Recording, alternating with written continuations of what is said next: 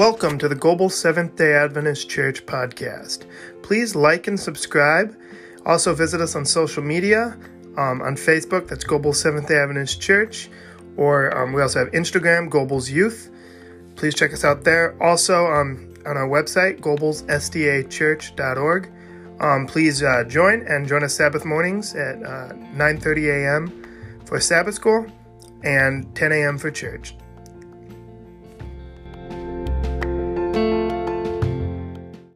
Me now? Okay, we will stay like that. I will try not to travel much. Um, what a blessing it is to be um, in this um, special time that God assigned for all of us. It's a space in time, a day in a week where God said, I will come to have some special relationship with you. And um, I, um, I, pray, I praise Him for this opportunity to come together and worship Him as uh, brothers and sisters. We uh, not all are physically present here.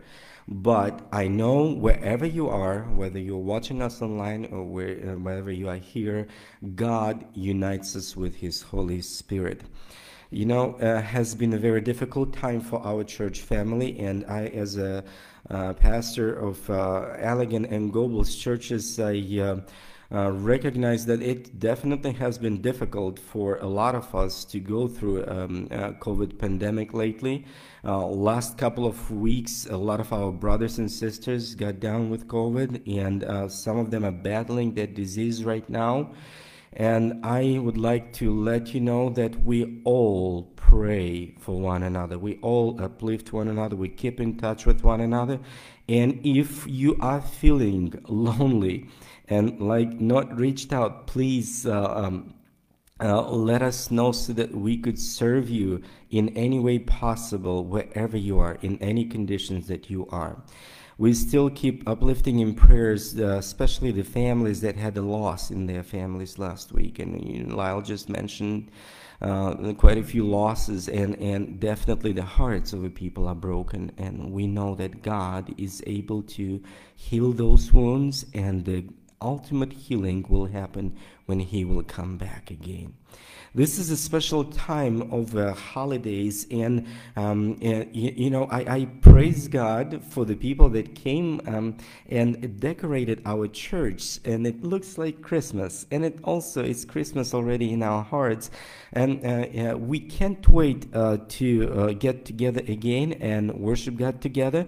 But for the sake of caution, yeah, we have called for an online service um, uh, mainly so that we are safe. Okay, and uh, right now our minds would like to go into the Word of God and see whether the Word of God has something special of a message for us today. We live in 21st century. Does the Word of God have something special for us? living in 21st century, living in 2021, living in a Christmas uh, holiday season. And um, I would like to tell you a story that happened uh, not too far away from here, and uh, it happened actually not too long ago. It happened in 1987, August 16, and um, it was the Northwest Airlines Flight 225 crashed just after the takeoff from Detroit. And when um, when when people started looking the consequences of that devastating um, uh, tragedy, they were able to find only one survivor, and that was uh, Cecilia. Uh, she was um, uh, four years old. This little girl, when, when, when the team of rescuers arrived, they did not believe she was on the plane because not only it crashed, the plane also caught on fire. And um, the way that this um, uh, baby, miracle baby, survived, nobody could understand how did it happen until they were able to find some more details. They found out that she was there with Paula uh, Cichan, her mother. So when tragedy was about to take place, her mother unbuckled herself. And what she did, she came in front of her child. She surrounded her child around her and she would not let that child go away from her. because she knew that there would be a devastating impact after the crash. Not even the power of the impact, nor the fires that followed, were able to damage little Cecilia, but her mother, in that battle, lost her life. You know, look at the love of the mother for her baby. She was ready to do anything that the baby would do okay. And she did save her child, losing her own. And when I think of a Christmas time and think what God has done for us, God did everything, God the Father did everything in reverse towards his son Jesus. Instead of embracing Jesus and trying to save and preserve him from all of the blows of life, God the Father sent Jesus into our world, knowing what we will do to his Son. It was everything in reverse at the time when Jesus was born. And it was Jesus that came into this world, was born as a fragile baby. He will be the one to embrace us all so that he could save us. So the title for today is Emmanuel, God with us.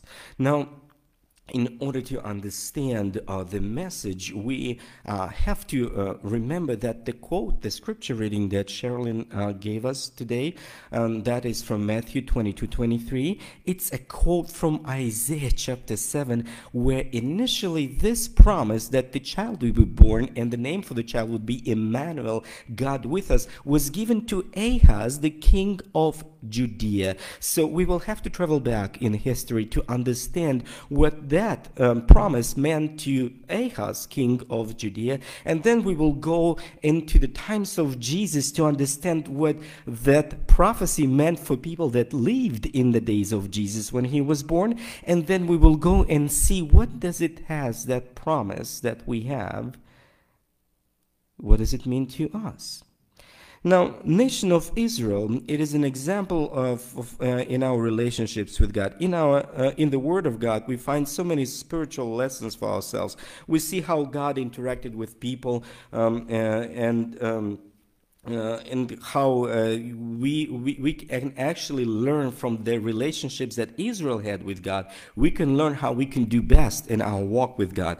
As you know, the nation of Israel did uh, uh had their own journey, and initially they were not led by a king. They were led by a prophet, by a judge. They were led by a priest, but uh, that was not enough for them. They wanted to be like peoples around them. So later on, they instead of having the uh, form of a, a rulership from uh, uh, God, they requested to have a king.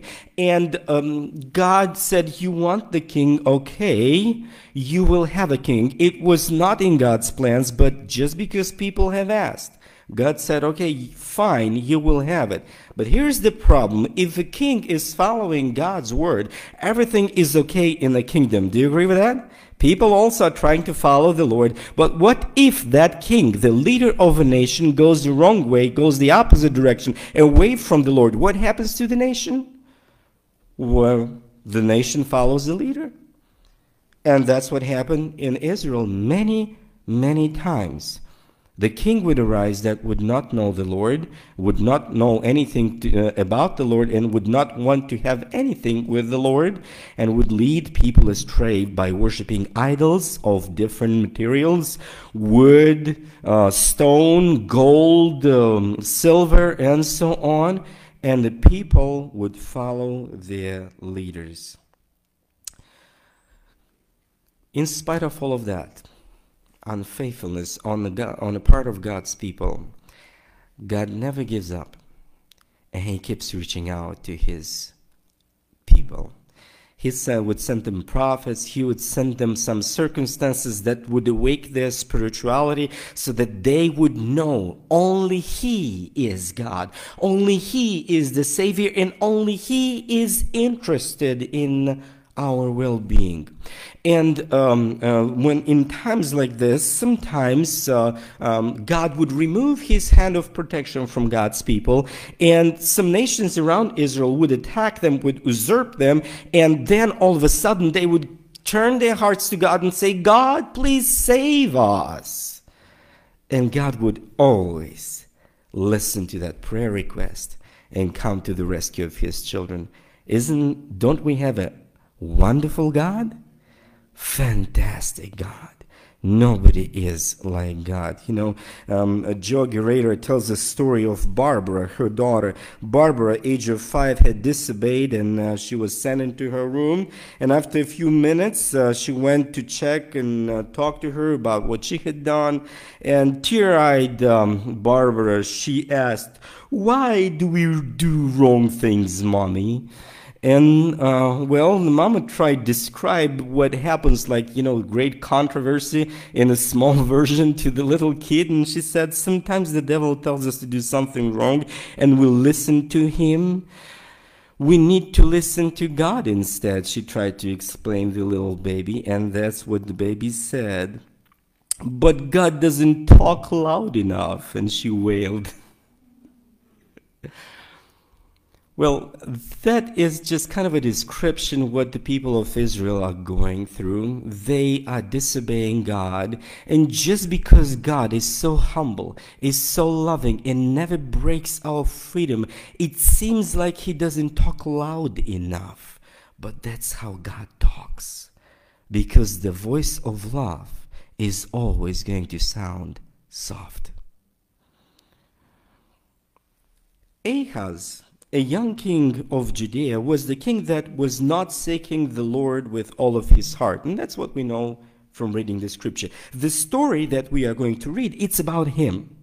He was the one that received the messages from the Lord in described in this chapter. So when I think of Ahaz, uh, he would be an individual that could be found in many of our churches. Well-to-do young man with good education, good manners, good economical grounds, and so on. He lacked absolutely nothing. Born to the royal family as an heir, as the next king, he had all the life in front of him. He knew God, but he did not necessarily thought that all of the blessings that he had in life were the result of direct God's blessing. He rather thought it's a matter of fortune um, that he is so uh, well to do, everything is so good in his life. It's a matter of luck. And um, um, it, uh, uh, it was so it was uh, uh, about his lifestyle. Likewise he does he would not mind at all to worship idols as um, other wicked kings would do.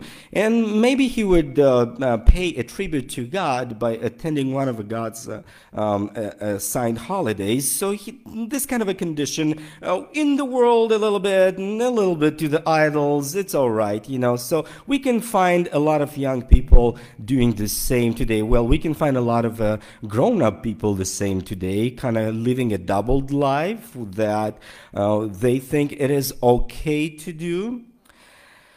And uh, what that reminds me is the parable of Jesus. When, when I think of life of Ahaz, I, I think of a parable that Jesus once spoke about two homes, two houses. One was built on uh, a solid foundation on a rock, another one was built on sand. And look at this. Before, up until a certain point, both of the houses looked okay. Up to the certain point in time, it looked like both of the homes are good for living. Up until what? Up until crisis came and crisis, time of trouble, crisis that comes into our lives and knocks on our door, that's what reveals where we built our household. And if we have a solid foundation, we built our household on solid faith in Jesus Christ, we will survive. And what happened in Ahaz's life? It happened that crisis knocked on the door of his life, and it was revealed that he does not have that solid foundation.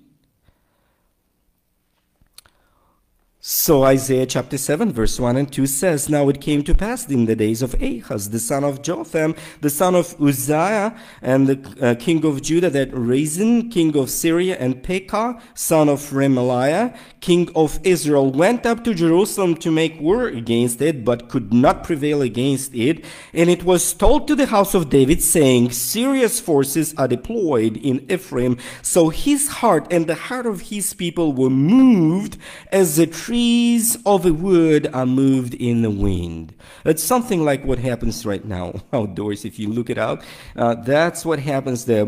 Uh, we don't have much leaves left on the trees, but definitely the branches even are moved by the wind outside. And that's what happened to the hearts of people. They were losing their grounds. Why? Because the time of trouble reveals where you build your household. And Israel, as the king, they built their houses on sand without solid foundation in faith in God, and they were scared to death. Now, historically, just to give you an account what exactly happened, uh, somewhere around uh, 738 BC, uh, Rezin um, uh, usurped the throne of Syria, and in um, uh, what he did to, to succeed, he paid some bribe to Tiglath-Pileser III of Assyria, and this is how people would get their power. Okay, you go to the big king, pay him some bribe, and he says, okay, you will be the king over this smaller country, smaller region. And he said, yeah, okay, good. Now he had the throne. And he said, well, that's good, but not good enough. I want some more power. And that's what he does. He goes to uh, another king, uh, the usurper of um, uh, Israel, Pekah, and he was of the Philistines. Now, those together said, okay, why don't we go against um, uh, um, and fight against uh, another uh, bigger uh, um, a bigger party that is Assyria, but we are not strong enough by ourselves. So that's why we need some more people to join us. And this is how they come to King of Judea. So there's two kings now united against Assyria, and the young king of uh, uh, Judea, Ahaz, is understanding that this is the way into nowhere he cannot join this uh, uh, alliance and fight Assyria without bad consequences to his own country. So he says, No, thank you. I'm not going to join you in this battle on your own. And you know what those two kings decided to do? Said, Okay, well, then we'll go first fight you and then we'll go and fight Assyria. So they came and took some territories already in Jerusalem, uh, not in Jerusalem, in Judea, and they came to the walls of Jerusalem. They they besieged Jerusalem, and uh, they were saying all of these nasty things about uh, the future um, of uh, Israel. And um, now um, oh, the prophet of God um, is being told by God that right now it's a time to remind the king of Israel who is the true God in Israel. So Isaiah gets the message from the Lord, and this is the message. Uh, let's read verse 3 and 4. Then the Lord said to Isaiah, Go out now to meet Ahaz, you and uh, Shear-Jashub, um, your son, at the end of the aqueduct uh, from the upper pool on the highway uh, to the fuller's field, and say to him, Take heed and be quiet. Do not fear or be um, uh, faint-hearted, for these two stubs of smoke uh, firebrands, for the fierce anger of Rezin of, and, and Syria and the son of Remaliah. So in the midst of uh, this, um, um, what's going on in, uh, in between uh, the king of Israel, uh, the king of Judea in Jerusalem, and these other kings, God is telling the messenger uh, of God, Isaiah, to go and comfort the heart of a young king. Do not worry what is about to happen. Do not think of them. And it's interesting, Isaiah is told take his son with him, and you know the meaning of a uh, name, Shear-Jashub is the remnant shall return. That's the um, meaning. And, and because Isaiah took his son with that name with him, it had a message to the king of, uh, uh of Judea as well. What it basically meant, it had a double meaning. Well, first of all, spiritually wise, that name meant that the true remnant of Israel, of, uh, of God's people will repent. That's the spiritual meaning of that name. But on the other side, if you are speaking of a military terms, okay, let's just imagine for a moment the army marches into the battle and the message comes only the remnant returns. What does that mean? The army had a defeat. It was a defeated army. You see that? So there's a message, double message to the king of Judea. First of all, the, uh, the advice from God is do not launch into the battle. Do not fight this battle. This is my battle, says the Lord. Watch what I will do. That is number one message. And number two message is that the true Israel shall repent right now. The remnant, the faithful remnant, shall turn their hearts to God and this is the good time to do it right now. And it's interesting uh, that geographically, did you see where there's a specific location where the prophet was supposed to meet with the king? And that location is not by accident, was one, uh, on a high place where you could oversee of the battlefield. And God's prophet meets the king over there and says, Look at this magnificent army that is willing to fight you. They will not harm you because I say so. Do not fight this battle. I will fight the battle for you. Don't we have an amazing God?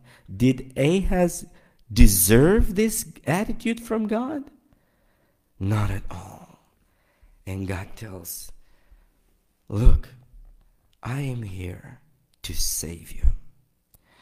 And now look what God says of these two kings in verse 5 and 6. Because Syria, Ephraim, and the son of Remaliah have plotted evil against you, saying, Let us go against Judah and trouble it, and let us make a gap in its walls and for ourselves, and set a king over them, the son of Tabel. So the king of Syria have plotted against evil uh, against Judea and was determined that he's going to have success just because he had some wicked allies along with him. And they thought just because there's many of us and there's few of them, we will succeed and we will overcome. And God only mentions the ideas of these wicked kings to oppose those ideas to his own plans. And he says, Well, that's what they think, but this is what I am going to do, says God. In verse 7, 8, and 9, this says the Lord God, it shall not stand, nor shall it come to pass. So, what is not going to shall stand and what is not going to pass is those wicked plans of uh, um, people that are going uh, to fight God's people. Those plans are not going to stand. For the head of Syria is Damascus, and the head of Damascus is Rezin. Um, Rezin um, within uh, 65 years, Ephraim will be broken, so that will be not a people. And the head of Ephraim is Samaria, and the head of Samaria is Remaliah's son. If you will not believe, surely you shall not be established. So the prophetic message formula says, Thus says the Lord. This means God have already decided what is going to happen. So, King of Judea, that if you remember just a moment ago, we read about him and about all of the people that he were off fighting these uh, enemies of God they were shaken by the wind, right? Like as uh, trees by the wind. They were shaken, they were scared, they didn't know where the answer is going to come from. And God tells them, Now, my friend, listen what I am going to do. These people, that's what they say they're going to do it to you, but this is what I'm going to do to them so that you will be saved. And it's indeed exactly what happened. Do you remember I told you the re, uh, the year when uh, these wicked kings have plotted against uh, um, uh, uh, Judea? It was 738.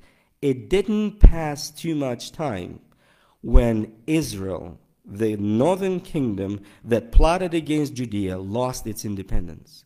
And it's uh, 722. Basically, we're talking about 16 years from that incident, or even less, when the, those that have plotted against God's people have lost their independency at all.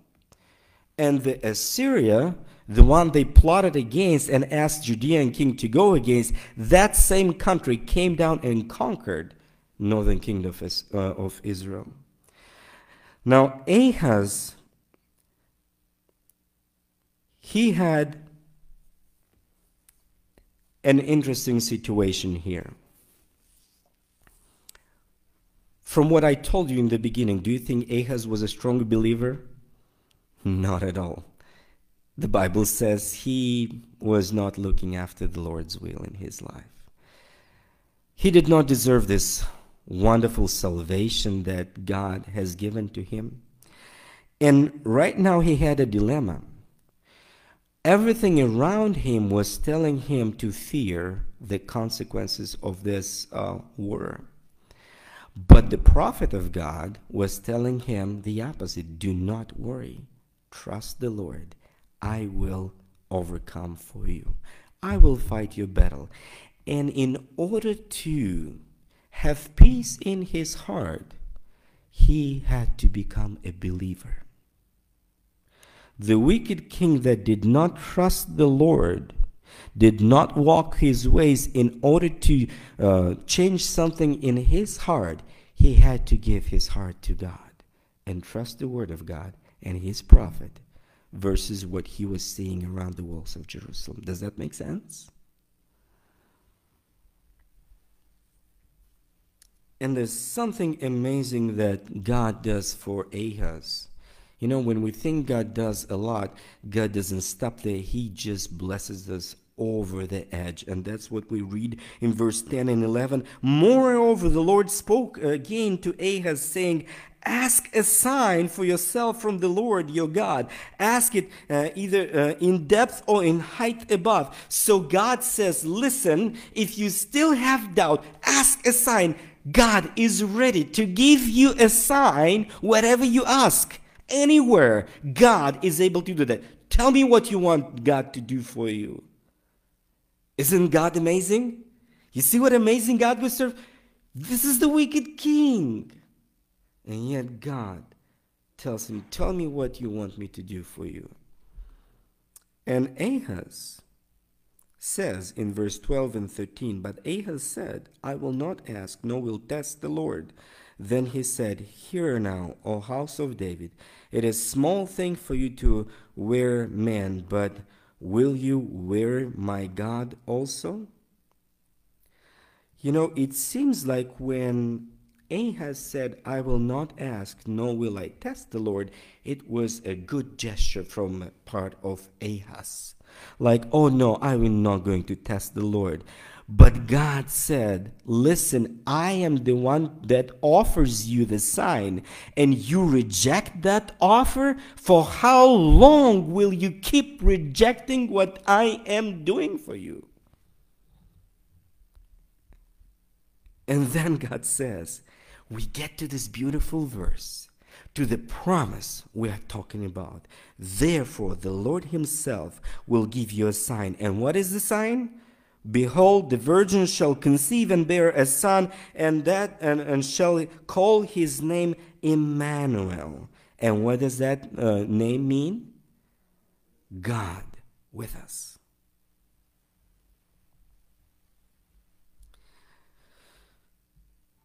That prophecy had a double fulfillment. At that time, Ahaz knew who that woman would be that would conceive and give birth to a son, and how that name of a son should be uh, given to, like Emmanuel, God with us. So, in that time, God was faithful to his word, and indeed, the child was born, and the name was given to the child so that Ahaz, the king of Judea, knows that God is what? God is with us.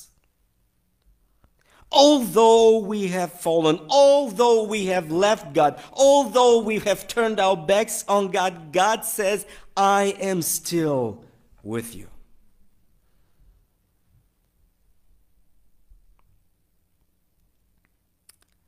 But the other fulfillment to that, we know it happened later on. And this is one of the prophecies when we read it, we connect it to the birth of Jesus Christ. And that's why we open Matthew uh, chapter 1, verses 22 and 23, and we will read So all this was done that it might be fulfilled, which was spoken by the Lord through the prophet. Who was the prophet? Isaiah, uh, saying, Behold, the virgin shall be with the child and bear a son, and they shall uh, call his name Emmanuel, which is translated God with us. This is all given to Joseph as a reminder in a dream when he thought to lot, uh, when he thought to let Mary go. And um, by God's grace, uh, um, Dr. Edwards will share with us the Joseph journey next Sabbath. But right now, I would like us to focus our minds on what happened to us from the very beginning. Going back to the Garden of Eden, our first parents, Adam and Eve, have sinned. They rather believed the lies of the devil than the truth of God, and they have eaten from the forbidden fruit, and they have eaten, and now they learned the difference in between good and evil. And when the Lord came into the Garden of Eden, they were all hiding. They felt inappropriate, they felt wicked, they felt abandoned, they felt ashamed. And it was God that initiates the conversation. Now, Adam and Eve in Garden of Eden after their sin, after they fell, they realized one thing for sure unless God has mercy on them, they will die. Do you agree with that? They knew if God doesn't give them some sort of a promise, they will die. And God comes, He initiates the conversation to the fallen humanity, to Adam and Eve, and He says, I am giving you a sign, a prophecy that a child shall be born that will crush the head of a serpent will receive the bite in the heel, but surely the head of a serpent will be crushed. This was the first promise given about the birth of Jesus Christ. It was given to the first parents in the Garden of Eden when they have fallen, when they were not worthy of salvation. God was the one to come down and tell them, I am the one to save you. And here's the sign it will be born a baby to you. Uh, years passed by, and now what we have is uh, uh, is the times of Isaiah when the uh, nation of Judea was going absolutely wrong direction together with their king Ahaz. Trouble knocks on their doors and that was a chance for the Lord to intervene and once again remind the people who is the true God in Israel and who genuinely loves his people and God saves the people and the wicked king, although they do not deserve them. But one thing the nation and the king knew for sure that day, before God spoke to uh, the nation through the prophet, without God's salvation, they will be doomed. They were certain if God doesn't intervene, they will certainly die. And God saved them then in the times of Isaiah. And now, flipping the pages, going through history, now we get into the times of Christ, when Jesus was born. And we know that the times when Jesus was born, it was the time of the thickest darkness you could ever imagine when humanity was fallen into sin.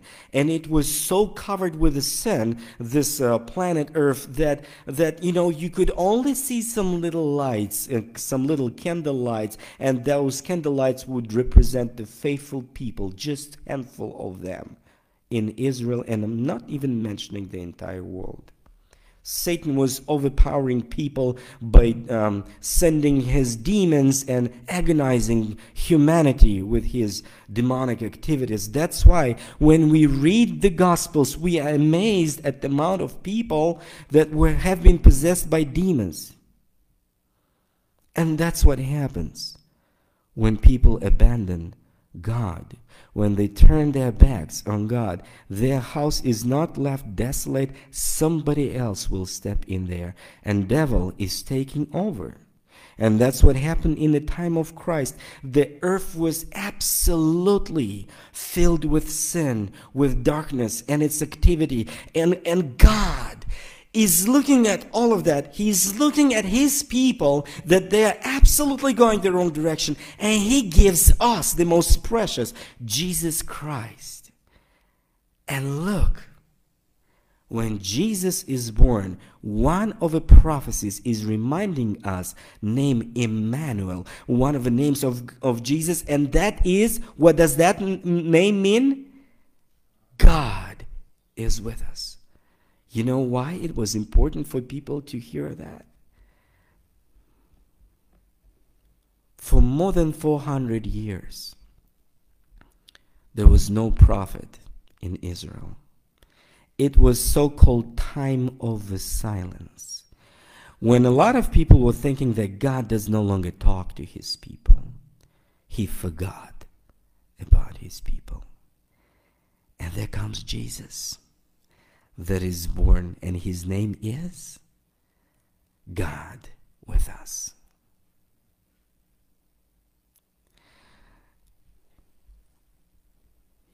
Speaking of our days today, we live in 2021. We all together as a church family are going through a terrible pandemic and the consequences of this are devastating. We uh, probably understand how difficult it is now to live the life that we had before. It's it's gone. The world has changed dramatically, not towards the best, and we fight this disease right now. And earlier this week, when I have received this phone call in the middle of the night, somewhere around two a.m.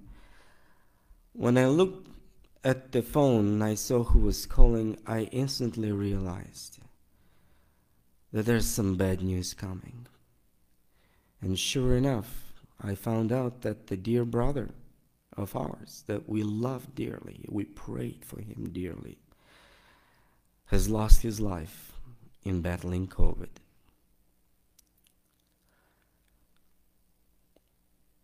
And of course, we prayed together with the family and uh, we asked the Lord to sustain us in all of this problem. And when things like that happen, there's a question that goes on somewhere in our mind God, are you still with us?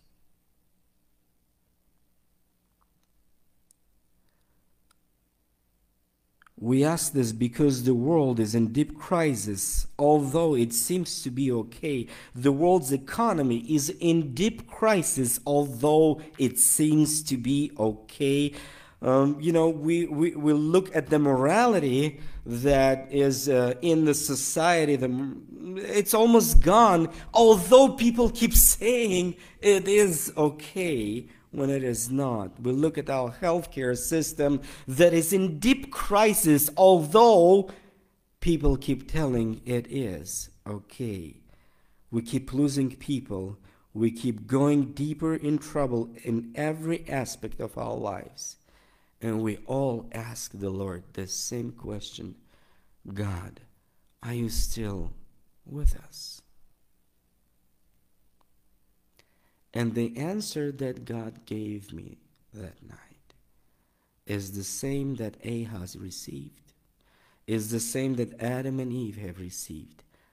I gave you the most precious in its time to save you. And I promised you eternal life that nobody will take it from you. But this life is not our home. And living in this world, we will experience more and more trouble. But cheer up, our Jesus is on his way. You know, thinking of that crush of a Northwest Airlines flight 225 in that happened August 16 of 1987 when little Cecilia, four years old at that time, survived. I think still of that mother, Paula, Paula Cichan, that unbuckled her own seat, losing the last chance to survive. She did it with one purpose in her mind I want to save my baby, no matter what price I have to pay. So she surrounded that baby and she surrounded in such a way that when impact happens, she gets all the damage and her baby survives. And because of that act, she saved the life of her baby. And I think of our Father when He was sending His Son Jesus into this world. You know, we are about to celebrate Christmas that Jesus was born. But think of that mother that saved, did everything to save her child. And look at the Father God that did everything to save us. And He had to let go Jesus, His only beloved Son so that Jesus comes and puts his arms around us and receives all of the hits of sin on himself, losing his own life, so that we have a chance, so that we have an opportunity to call him Savior.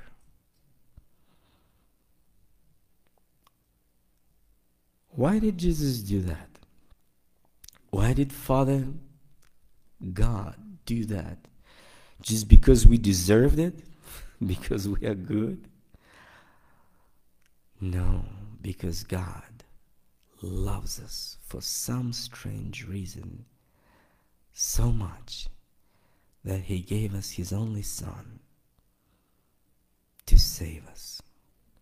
Let's think of this love in this season and share His love with all around us. Amen.